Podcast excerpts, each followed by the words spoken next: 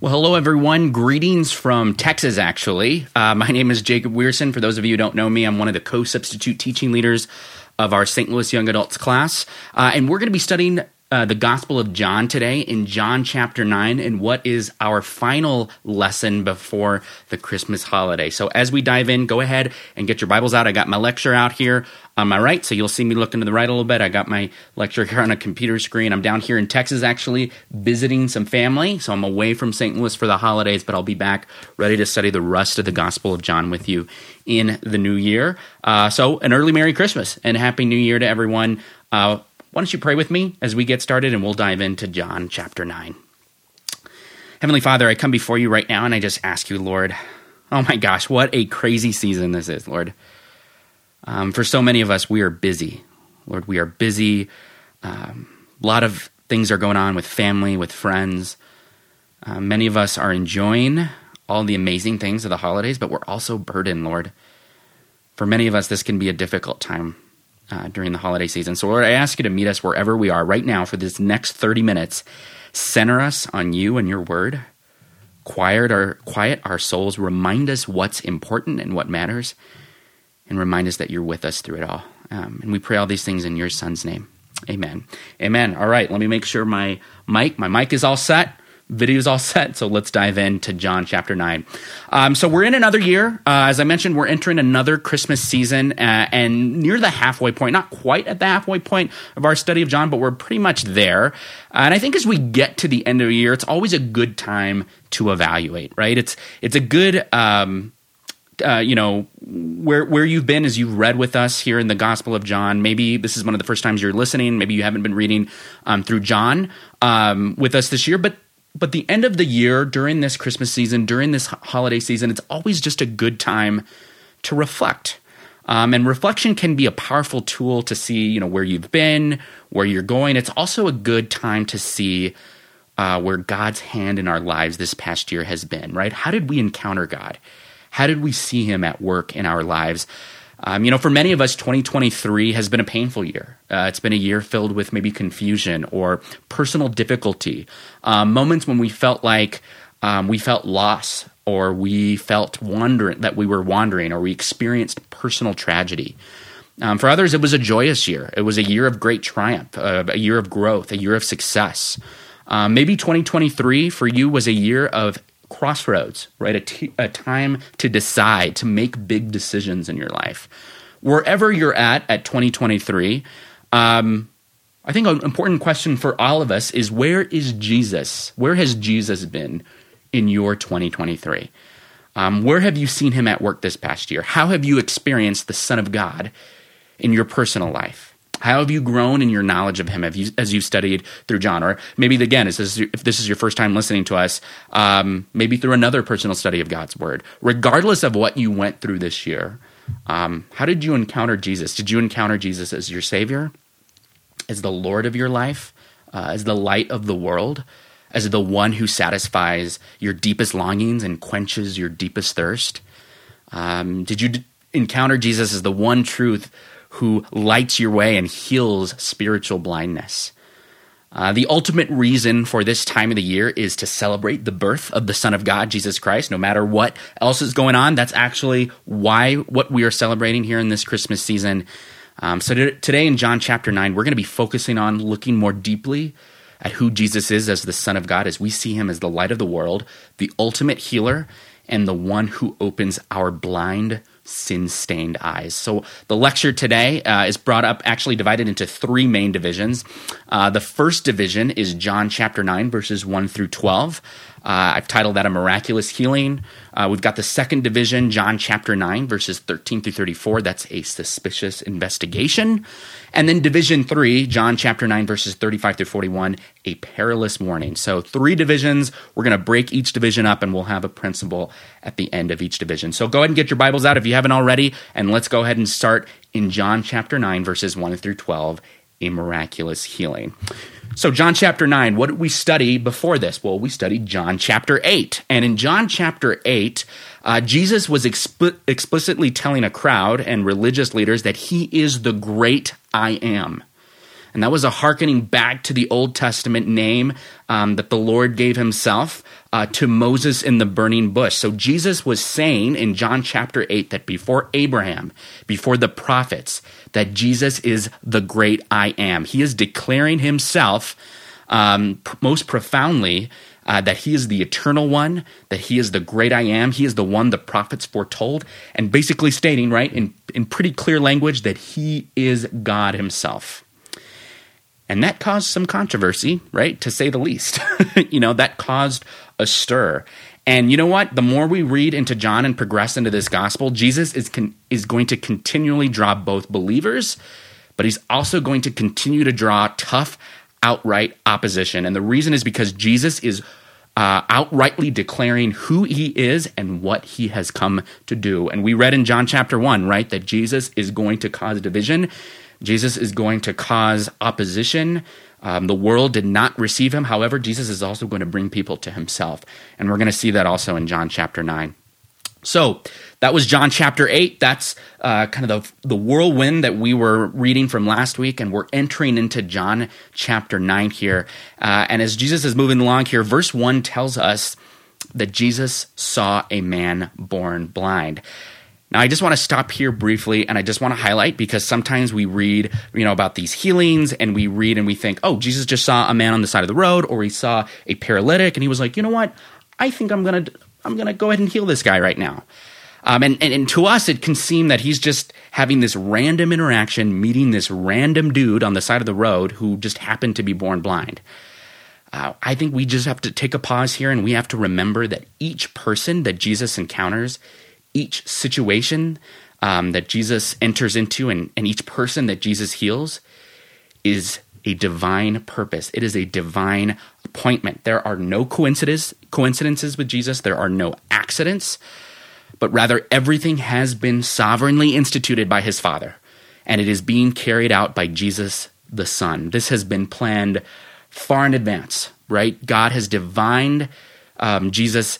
The Father has divine uh, has divinely appointed Jesus to meet this man born blind. There's a specific reason and purpose. It's not just by coincidence. It is absolutely on purpose. Just want to remind us of that that there is there are no coincidences, there are no accidents with Jesus and his interactions with people. Um, all right, so moving on, verse one tells us that Jesus sees a man born blind. Verse two tells us uh, that the disciples ask a somewhat startling question, right? That for most of us, especially in our present day and culture, would be like this is kind of an offensive and strange question to ask. Uh, the disciples ask um, Jesus, who sinned? uh, this man or his parents, uh, implying that the reason this man was blind was because of some sort of sin or generational curse that was bought, uh, brought upon him. And again, this to us in our present culture, this is a strange, this is an offensive question, but in this time period, this probably wasn't an unusual thing to say or believe. It was a common belief that bad things just happen to bad people, right? People brought it on, unto themselves. And we know um, reading scripture, we know in the plans of God that life is not always as cut and dry as that. Suffering is certainly not as cut and dry uh, as that. But in this time period, um, people were believing, right, falsely, that um, ailments and illnesses were a direct result of some kind of sin, either by that individual or by those that individual's ancestors. Now, Jesus takes time to point this out uh, and to actually address this and, and point out the disciples' incorrect thinking on this. And I, I do love that Jesus takes time to free us from false beliefs, whether it be religious or secular or incorrect thinking. I think this is a grace, and this is and this helps us lead us to true freedom. Right? This is part of Jesus, um, kind of uh, unmasking us and and removing our blindness. And it's a it's a it's a grace that Jesus provides to be able to point out the false thinking here. And Jesus says plainly, uh, neither this man nor his parents sinned, uh, but this happened so that the works of God might be displayed in him. And as long as it is day, we must do the works of him who sent me. Night is coming when no one can work. While I am in the world, I am the light of the world. Whoa, that is a powerful verse. For one, I love the first part of that verse. I love when Jesus says that this happens so that the works of God might be displayed in him. Um, you know, Paul tells us in 2 Corinthians 12 9 that Christ's power in us is made perfect in weakness. we can say that whatever infirmities or roadblocks or burdens that we face today, because of Christ's redemption on the cross and in his resurrection, our weaknesses are displayed so God's power might be displayed in us. And I think we have to remember that, right? When we're experiencing pain and brokenness, God delights to show his power, glory, and sufficiency in those moments. And how about the second part of that verse? Uh, Jesus reminds us, right, that this interaction was no accident. It's no coincidence. Jesus is doing the work of his Father while Jesus is on this earth. And Jesus concludes this verse by stating, He's the light of the world. He's the one that reveals the darkness of sin to us and leads us to everlasting life through him. And the next verse show how Jesus conducts his healing using very ordinary and natural resources, right? What does Jesus do? The dirt that he created, mixed with saliva, placing it on the man's eyes, and after the man is healed, Jesus tells the man to wash in the pool of Siloam, and that man is healed. Uh, and of course, after this miracle, um, you know, we see reactions, right, from the people around this man born blind. Um, we have reactions from the neighbors, from those who had seen this blind man. And this blind man, who's no longer a blind man, but a, a blind man healed, uh, confirms to his neighbors, Yep, that's me. I am the man that was born blind, but now I see. And this man rightly points out that it was Jesus who healed him, um, but he doesn't know where Jesus is at the moment. So, a principle here for our first division is that encountering Jesus heals us from the darkness of this world and frees us into the truth that only Jesus provides. Principle here encountering Jesus heals us from the darkness of this world and frees us into the truth that only Jesus provides. All right, so going back to what I originally said at the beginning of this talk, uh, that every encounter, right, that Jesus has is on purpose. It is divinely appointed by the Father. And we have to remember here again, right, that Jesus is revealing who he is. Uh, he's revealing the second person of the Trinity. Uh, he is revealing that he is, excuse me, the second person of the Trinity, that he is indeed the Son of God, that he is the Son of Man, that he is the Messiah, the long awaited one, whom sent by the Father has come to save the world from sin and death. Uh, Jesus is here to be the light of the world, as he said in verse 5. The light of the world, the Gospel of John tells us, exposes the lies and the darkness that the world believes. Um, the light of the world lights the way towards truth and eternal life, which are only found in Jesus Christ.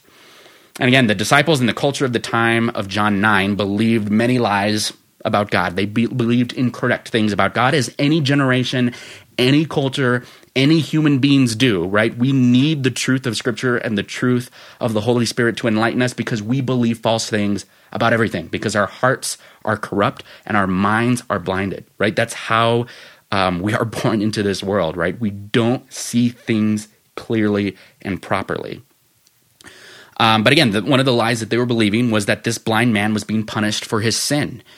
Um, and and lies can produce damaging results, right? They can end up burdening and shackling us far more, of course, than benefiting us. And if we think about um, this man, probably believed this too. He probably believed that he was being punished for some kind of sin. Uh, maybe his parents also believed this lie too. Uh, so not only was he physically blinded, but he had the weight and the burden of potentially being an outcast to society, being all alone, feeling all alone. And oftentimes that's what spiritual blindness and that's what lies can do to our soul, right? They burden us. And when we think about, um, you know, some of the lies that I think we falsely believe, we have to ask, what are those lies that we're buying into? What are the lies that we are believing in this world? I think we have to ask, um, you know, that can be asked of, of people who have put their faith in Christ. Um, that can also be asked of those maybe who are seeking Christ and have not put their faith in Him yet. Um, but how about some questions, maybe to get to get us thinking about this? What lies are we potentially believing about ourselves, about God, about the world that we live in? Um, so I'm going to start us with a few questions so we can do some self-reflection. I said at the beginning, right, that we are, you know, the end of the year is a helpful time of reflection. So here are some general statements um, that we may or may not be believing at this time. So I'm just throwing this out there to get our brains thinking about some of the things and lies that we just take without really ever questioning them. And and some of these statements are going to sound maybe potentially absurd to you. They're going to be like, "Come on, this is a blatant lie. I'm a Christian. I'm a believer, right? I don't believe these things." We may not outright outrightly say that we believe these lies, but our behavior or what we believe about God or what we do is a bit more subtle. and it often tells a different story. So just open your heart to the Holy Spirit right now and just maybe just be an have an honest reflection. So I'm going to throw out some statements, right? Some general statements that we may or may not be believing right now about ourselves and about the world around us. Statement number one. Um, is a common one that I think that we hear oftentimes. Uh, many paths lead to God, right? No one religion has the ultimate answer. Another statement: there is no God. You know, there's no God. Live and let live. Listen to your heart. Do what feels right for you. Life is about discovering yourself and, and living to your best potential. Um, you have your truth. I have mine. As long as you're not really, really bad or doing really, really horrible things, it all works out in the end. Um, how about this one? Uh, the satisfied and good life is to have a life of career or romantic or physical attraction, attractive success. The goal of a satisfied life is to have a successful life. That is what is most important. Or how about this one? Who I am consists of what I look like, or my personality, my relationship status, my popularity, my career success, how much money, money I have in the bank. The measure of who I am is directly related to the measure of success that I have in some or all of these areas. We may not 100% believe these things, but subconsciously, we might take our cues from the world around us and we might actually end up believing them more than we think we do. Or how about this? Maybe some more pointed, more religious specific questions. Uh, you know, if you would describe yourself as a Christian, um, for example, we might say, I believe in Christ, but once I'm saved, it's up to me now. I need to work to earn to keep God's love for me. Christ did his part on the cross, now it's my turn to show what I can do for God. You know, if I sin and if I fail, I fear Christ will no longer love me, and I'm going to have to work so hard to get back to where I was. Maybe this one. The goal of the Christian life is to be as put together as possible, play the part, be super busy, stay in ministry, do, do, do. This is what Christianity is all about. Or maybe some more difficult statements. I have wasted my life. My failures, my pain, my suffering have no purpose, and nothing can be redeemed.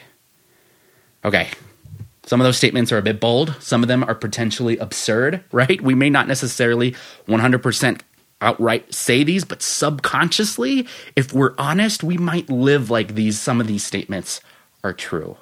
And what's challenging about these statements is some of them, especially the Christian ones, the Christian specific ones, can be sprinkled with some sort of truth or truth sounding statements, things that we might have heard at a Bible study or at church or from family or whatever, right? They, they have some truth sounding statements, some, some common wisdom to us, but they have no origin in Scripture, no origin in the gospel, and they obscure who the true God is.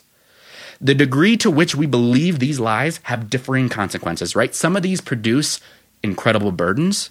They can create feelings of loneliness and rejection and aimlessness and meaninglessness in life. And some of these lies have eternal consequences. If someone has not put their faith and trust in Christ, it can determine the trajectory of one's soul. But whatever statements, and there's a thousand statements and a thousand truths, quote unquote truths, little little t truth that we get from the culture and from social media and from the world around us, right? We get thousands of messages a day on social media and, and or whatever we're listening to. But whatever statements or lies that we are believing now, Jesus, the Son of God, delights to set us free from them. So we ask yourself, right, what lies are you believing? If you were to think on that right now, what could you honestly look at and say, these things I am believing, and they are the world's philosophies. They're, they're my own limited perspective. They're not from Scripture, they're not of God what do we do with that? What do we do with those statements? Well, let's keep on reading and um, let's see how Jesus encounters that. Um, and let's see the hope that he provides to set us free. All right, so that's division one. Let's continue to move on in John chapter 9, division two, verses 13 through 34, a suspicious investigation. John 9, verses 13 through 34, a suspicious investigation. Uh, you know, as with anything that Jesus does, right, the religious leaders and the Pharisees never miss an opportunity to try and find fault with Jesus, right? Um, so their spiritual blindness, uh, their pride, their envy, their religious bigotry prevent them from seeing Jesus for who he is uh, and which is being the Son of God, right? Come to save the world. Um, but rather, they see him not as the Son of God, but as a threat, right? To their power, to their prestige, a threat to their religion. And this is seen most clearly uh, as the Pharisees launch an investigation uh, into this blind man's healing, and what should have been a joyous occasion, right? To worship and glorify God for this miraculous healing turns into a one sided trial filled with lies and hatred. All right, so we got stage one. So I'm going to break um, this this in sham investigation, this suspicious investigation, into three stages. Stage one, I'm going to call the interrogation of the blind man. Um, so that's um, verses 13 through 17. So what do we see in verses 13 through 17 of chapter 9? Well, we see the Pharisees bring in this man, right, born blind, and their first angle here is that Jesus didn't keep the Sabbath because it was the Sabbath when this man was healed. Similar situation, if you remember from John chapter 5, Jesus heals a paralytic on the Sabbath as well, and it's the same accusation, right? They say, Oh my gosh, you must not be of God because you are doing work on the Sabbath. They are incorrect in their thinking about the Sabbath. They are incorrect in this accusation, but nevertheless, this is the angle that they take. And they say, okay, well, Jesus must not be God because he healed on the Sabbath. Um, but others counter and say, wait a minute, wait a minute, but he does such marvelous deeds, right? How can this man not be of God if, they, if he didn't do these miracles? Uh, then when they ask the blind man what they think of Jesus, the blind man says, look, I think he's a prophet, right? I'm telling you, I've been healed. I can see now. This man must be a prophet. Well, the Pharisees don't really like that answer, so they move on to stage two of the investigation, which is bringing in the blind man's parents. So they brought the blind man in, now they're bringing in the parents. And, and in this stage, the Pharisees are quizzing the parents to even see if this man was born blind at all. Um, they're doing everything they can not to believe in Jesus, right? Their unbelief and their blindness won't quit. And isn't that true just of spiritual blindness, right? We will do everything, we will go to a, a million different things other than Jesus, right, to get what we want. Uh, instead, right, the Son of Man was right there. They could have just gone to the Son of Man right there, but they're doing everything in their power not to believe in Jesus. So they bring in his parents and they question his parents to determine if this man really was blind at birth. And his parents don't really defend this their son, right? Instead of outright defending him, the parents acknowledge, yes, this man was born blind, and now he can't see, but you know what? They're not really willing to to say how he got his sight. And instead, they ask the Pharisees, they tell the Pharisees, "Look, our son is of age. Why don't you bring him in and question him?" And they were afraid, right? The parents were afraid of the Pharisees because the Pharisees were kicking people out of the synagogue if people were confessing Jesus as Messiah. So the parents can't even defend and stand up for their own son. But the Pharisees aren't done here. Excuse me. Um, the Pharisees are not done. Um, they bring in the man for the second time, and um, we enter stage three of this investigation in verses 20, uh, starting in verse 24.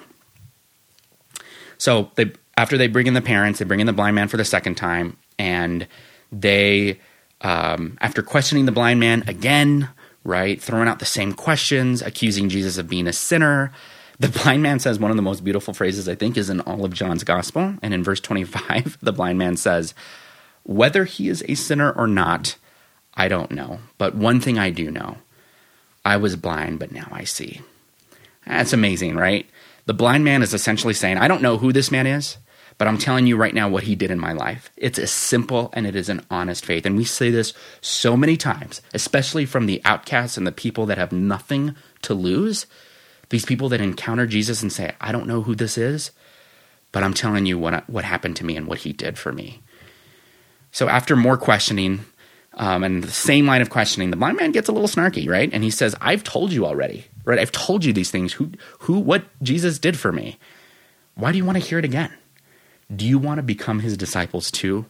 And ooh, the Pharisees do not like that, right? Uh, they are, of course, of course, furious at that statement. They start to hurl insults and claim that, you know, they don't even know where Jesus comes from. But you know what? The man healed does not stop there. He presses the Pharisees and he takes a stand to defend Jesus. And the blind and the man healed now says, "Now that's remarkable. You don't know where he comes from, yet he opened my eyes." We know that God doesn't listen to sinners. He listens to the godly person who does his will. Nobody has ever heard of opening the eyes of a man born blind. If this man were not from God, he could do nothing. What a declaration of faith. This blind man doesn't know who Jesus is, or this healed man now doesn't know who Jesus is, but he is saying, You are missing it. You are totally missing it, right? This man is doing a miraculous healing, and you are focusing on these things. And this man basically points out the spiritual blindness of the Pharisees uh, and their ignorance and their willful ignorance. And at that, that's the Pharisees' last straw, right? They tra- they get furious, they hurl more insults, and then they throw him out.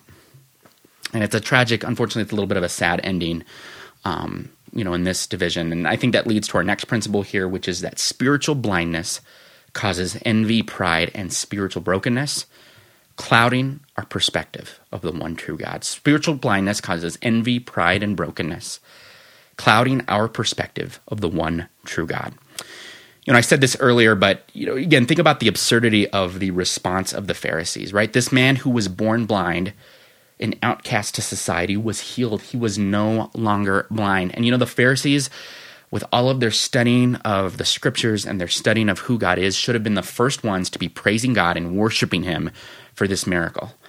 And you know, in a perfect world, we would have seen the Pharisees seeking out Jesus to ask him, How did you heal this man? Where are you from? Um, teach us, right? Tell us who you are. They would have been asking themselves in a perfect world, is this the Messiah, right? And ready to believe in Jesus. But of course, we, this is not a perfect world. This is a fallen world, and our hearts are clouded by spiritual blindness. And the Pharisees looked at this and they truly were blind. Uh, and they refused to believe in the Son of God. And you know, we look at that and we think, how could the Pharisees have been missing this this whole time? How could they be missing it? And but you know what? We I think we have to pick, take a pause here too, and we have to ask ourselves, wait, what about our blindness, right? What about how we view Jesus in our own lives? You know, I have to be careful here because if we are truly believers, right, if we are ones who have put our faith in Christ and trusted in Him for our salvation, we're free, right? We have been set free. We are no longer spiritual, spiritually blind but we still wrestle, right? We still wrestle with a spiritual blindness that causes us to look for salvation in anything else but Jesus Christ. We still still wrestle that even after we have come to Him in faith. Um, we th- we turn to a thousand different things other than Jesus to help us make us feel safe and secure.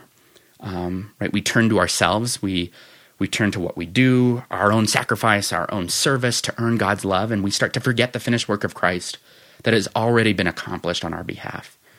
We turn to accomplishments, we turn to worldly success, we turn to riches. We may turn to romance, relationships, we may turn to our family to vindicate us and to get some sense of redemption and rescue. This is a daily struggle of the human heart. And you know the absurdity of it all? In our searching, in our wandering, we miss the one who gives sight to the blind. We miss the one who frees us from sin, the one who has died on the cross and has rose again.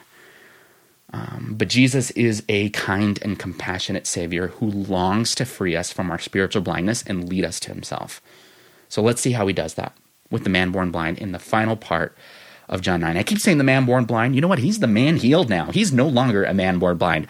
Just as it is, right? When we come to faith in Christ, we have a new identity. This blind, this blind man no longer has the identity of being a blind man. He is healed. So I'm going to try to remember and refer to this guy as the man healed from this point forward.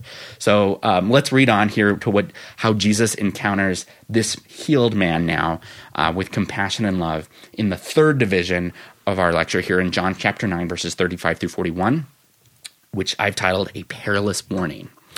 Um, okay, so after this terrible interaction, right, we're moving on here, starting in verse 35. After this terrible interaction that the Pharisees have with the man uh, now healed, we see that Jesus still has plans for this man. And I love this very tender part of the scripture because um, Jesus heard that the man had been thrown out by the Pharisees. And I love this verse here that Jesus goes to find the man.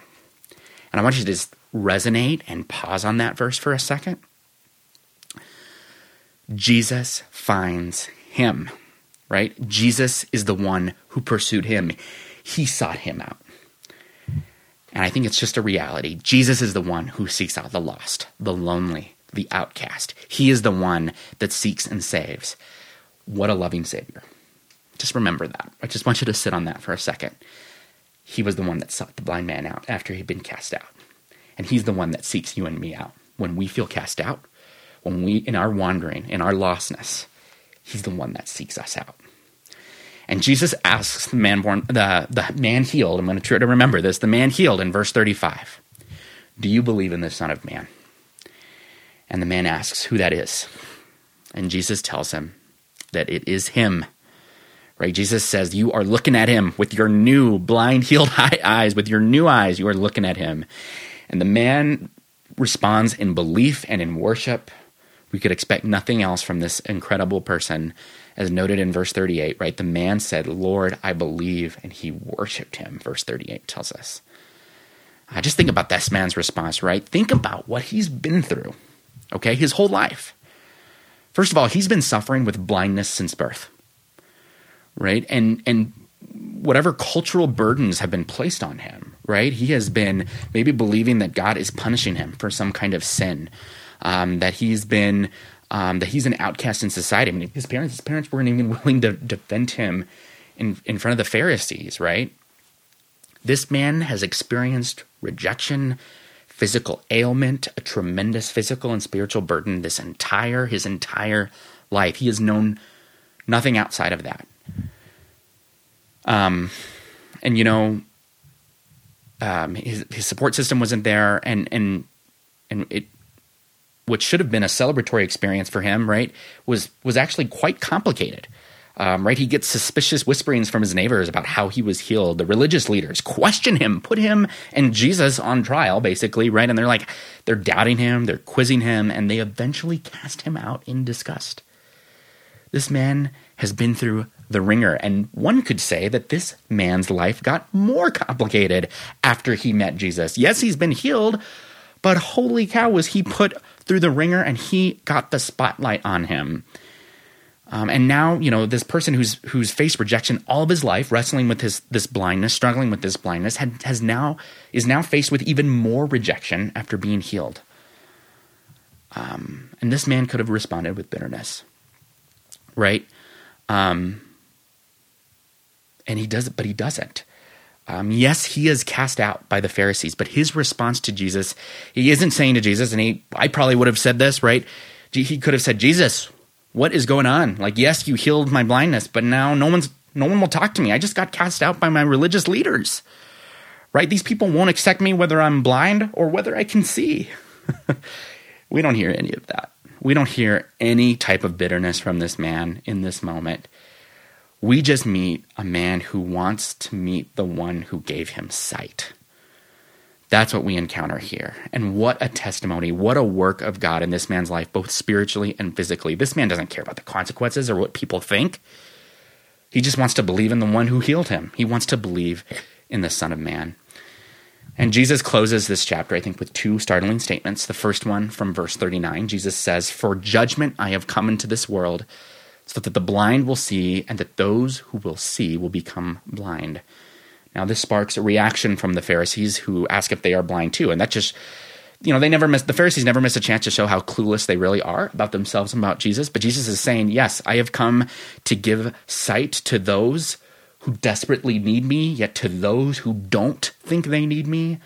Um, I'm here um, to cause that division and to really, um, and as Jesus says, right, so that the blind will see and that those who will see will become blind or those who think they see, right, will become blind. And so the Pharisees are like, Are you talking about us, Jesus? And Jesus responds with the second startling statement in verse 41 If you were blind, you would not be guilty of sin, but now that you claim you can see, your guilt remains. He is Jesus is calling out the Pharisees' spiritual blindness, um, their hypocrisy, their self righteousness, and he boldly proclaims the guilt that remains on them. And that leads us to our final principle today, which is that spiritual blindness has eternal consequences. Spiritual blindness has eternal consequences. All right, let's wrap up um, here um, as we're wrapping up things here in John chapter 9. Uh, we talked about, you know, towards the beginning of this passage, how, right, the lies that we believe um, can blind us towards truth and hide us from the light that Christ offers. You know, the Pharisees were so spiritually blind that they couldn't see the very one that they're their scriptures predicted predicted right? The lord jesus christ who was the messiah who had come to rescue his people from sin and death. They were so blind that they did everything in their power to ignore all the evidence that proved jesus is god uh, instead they spent their energy trying to corner jesus to arrest him and to eventually kill him um, but that just isn't the Pharisees' problem. John 1 tells us that Jesus came unto his own, but his own received him not. Romans 3:11 tells us there is no one, no one who understands God. There is no one who seeks God. Mankind's greatest hindrance and obstacle is its response to Jesus Christ, the Son of God. Many refuse to believe and entrust their lives to him. Jesus warns us in verse 41 of John 9 that those who fail to believe, their guilt of sin remains. They remain unforgiven, and the consequences are everlasting separation from God in hell. That is spiritual death. But if you are a believer, if you are someone who has come to Jesus in faith and repentance and trusted in him for salvation, you are no longer spiritual, spiritually blind. You are set free from sin and death. You are fully forgiven now and forever. But this doesn't mean, however, right, that we still don't wrestle with the lies that surround us. Ephesians 6:12 tells us that for we wrestle not against flesh and blood but against principalities, against powers, against the rulers of the darkness of this world, against spiritual wickedness in high places. It's a spiritual battle to tackle these lies and uncover the blindness that they are causing. You know, for believers, the lies that we believe can be so damaging and burdensome, like that awful lie that perhaps the blind man was believing about, you know, that his sin was causing his blindness. Um, we can believe lies that have similar spiritual uh, that place spiritual burdens on us and can do incredible damage and can prevent us from seeing and living in the freedom that Christ has already won for us. Some lies that we might believe, right? And I'm going to go through another list similar to the list that we did earlier in this lecture, but we can sometimes believe, we can say these statements My life is wasted. There is no redemption that can come from my past failures or present suffering. Oftentimes, in depression and loneliness, we can get stuck in that thought. Or, you know, sometimes we'll say, I, I, feel like I'm just one sin away, one mistake away from God not loving me or forgiving me. I am a total fraud. Or we can sometimes think if people truly discovered the real me, they just they wouldn't just walk away. They would run if they found out what I was really wrestling with or who I was really like. Um, we can sometimes think, I'm totally alone. No one understands what I'm going through. No one can truly help me through life. I'm totally on my, lo- on my own. I'm alone now, and I'm alone forever. And sometimes we think, I need to earn, work, and prove myself to God and to others. If I don't try hard enough, I'll never be able to make up for what for the mistakes that I've made. Or when we're faced with bitterness and regret, we can think God's plan for my life is not his best. If it was, I wouldn't be going through or wrestling with what I'm wrestling with. You know, we struggle with these lies, and they are lies, and we have to call them out as such. Uh, but these lies can blind us to the light that Christ offers because we live in a fallen world. We're surrounded by threats from the enemy. We're, we're surrounded by foolishness and we're receiving a thousand voices a day, right, from a thousand different places. And these lies are so powerful that oftentimes they start sounding like truth. So, what do we do with these lies? How do we counter some of the blindness that these lies can cause? Well, you know, for one, we go to Scripture, right? We go to the place of God's truth and never changing revelation to dispel these lies. We go to verses like Deuteronomy 31 8 which says, The Lord himself goes before you and will be with you. He will never leave you nor forsake you. Don't be afraid. Don't be discouraged. Hebrews 4, verses 14 through 16. For we don't have a high priest who is unable to empathize with our weaknesses, but we have one who has been tempted in every way, just as we are, yet he did not sin. Uh, how about Ephesians 1 7? In him we have redemption through his blood, the forgiveness of sins in accordance with the riches of God's grace. Or we can read through books like the Psalms, right, which map out David and other psalmists' agony over this fallen world. And, and in those Psalms, we see time and time again God meeting them in their agony and giving them true eternal hope and peace in the midst of broken situations. You know, already some of the verses that I just listed dispel the lies that we're just one mistake away from losing God's forgiveness, that our lives are a mistake, that we're totally alone, that God can't bring out redemption in our lives, or that God can't use pain and suffering for his glory and our good those verses already, just those few verses that I listed, are already calling those out, those statements out, and saying that's a lie. God is with us. God does use our lives for his glory and our good. There is redemption. We could never lose our forgiveness and our salvation in him. Our salvation and relationship and identity with Christ is forever, it is permanent because of what Christ did on the cross and in his resurrection. So we go to scripture to dispel these lies. But the second and most important thing that we do is we look to the cross. We look to the cross and the resurrection. We look at Christ's finished work because in the cross we see Jesus, the light of the world, enter our world of darkness and take the tremendous burden of sin on his shoulders. We see God's wrath for sin satisfied, our sin washed away by his blood, our lives justified. And in the resurrection, we see Jesus' promise of life. We see his life, which empowers us now to live out the forgiven, free, and grace filled lives that He has given to us. And it gives us the promise of eternal life with Him, which is to come in the life to come. So I, I wrap up here on John chapter 9 with this simple question Have you encountered the Son of God on the cross and in His resurrection today? He longs to free you from the spiritual blindness that captivates your soul. So let's go to Him now and let's pray. Lord God, we thank you for your word. We thank you for your word that never changes. We thank you for meeting us where we are. Lord, there are a lot of different people listening to this message. Lord, some of us maybe have been Christians for a long time. Some of us have been following you maybe for a short time. Maybe someone's listening to, to this and they don't know if they've ever put their faith and trust in you. Or maybe they're skeptical, skeptical. They're seeking you out. Lord, I pray whatever we're wrestling with wherever we are in life, uh, whatever lies that we are buying from the world around us and buying from the enemy, Lord, that you would step in to our heart and mind and you would just give us the truth, Lord. You would just give us your truth that sets us free.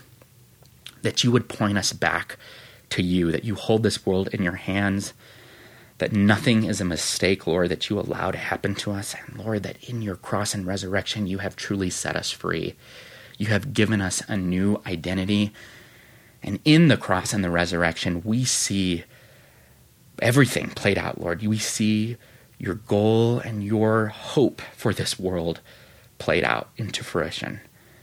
Lord God, I pray that the burdens and, and the struggles that we're wrestling with, especially in this holiday season that can accentuate whatever we're struggling with, Lord, that you would meet us in those moments. Um, and that you would free us from that, Lord, and that you would give us your presence and that you would point us back to you. Lord, remind us that you are the one that seeks us out, Lord, that you are the one um, in our wandering, in our loneliness, in feeling like an outcast, Lord, like the, like the man born blind, Lord, you seek us out. You search for us. Remind us of your love and your mercy and your grace in that, Lord, uh, and give us your peace and set us free from the lies that we're believing. And we pray all these things in your son's name. Amen. Amen. Thank you so much for listening. Merry Christmas and a Happy New Year, and we will see you in 2024. Thanks so much.